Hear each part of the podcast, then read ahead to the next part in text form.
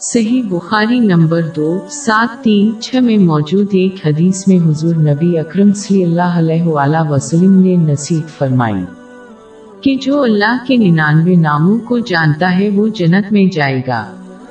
جاننا صرف ان کو یاد کرنے سے مراد نہیں ہے۔ اس کا اصل مطلب ہے ان کا مطالعہ کرنا اور اسما لائی پر اپنی حیثیت اور صلاحیت کے مطابق عمل کرنا۔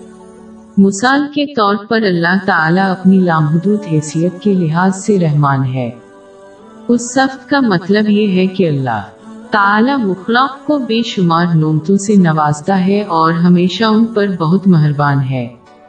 یہی خصوصیت دوسروں سے بھی منسوخ کی گئی ہے، جیسے کہ حضرت محمد صلی اللہ علیہ وسلم۔ باب نو آئی ایک سو اٹھائیس۔ لوگو، تمہارے پاس تمہیں میں سے ایک پیغمبر آئے ہیں۔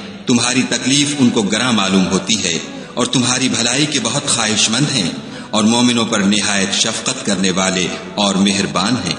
جب تخلیق کے حوالے سے استعمال ہوتا ہے تو مہربان کا مطلب نرم دل اور رحم کرنے والا ہوتا ہے۔ اسی طرح اللہ اپنی لامحدود حیثیت کے مطابق سب کو معاف کرنے والا ہے اور دوسروں کو معاف کر کے اس سب کو اپنانا ایک۔ ایسی چیز ہے جس کی اسلام میں ترغیب دی گئی ہے۔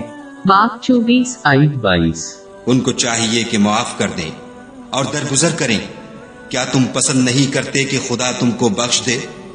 بس اللہ کی صفات کو مسلمان اپنی حیثیت کے مطابق اپنا سکتے ہیں۔ لہذا مسلمانوں کو سب سے پہلے خدائی صفات اور ناموں کے معنی کو سمجھنا چاہیے۔ اور پھر ان کے کردار میں ناموں کے معنی کو عمل کے ذریعے اختیار کریں تاکہ وہ اعلیٰ کردار حاصل کر سکیں۔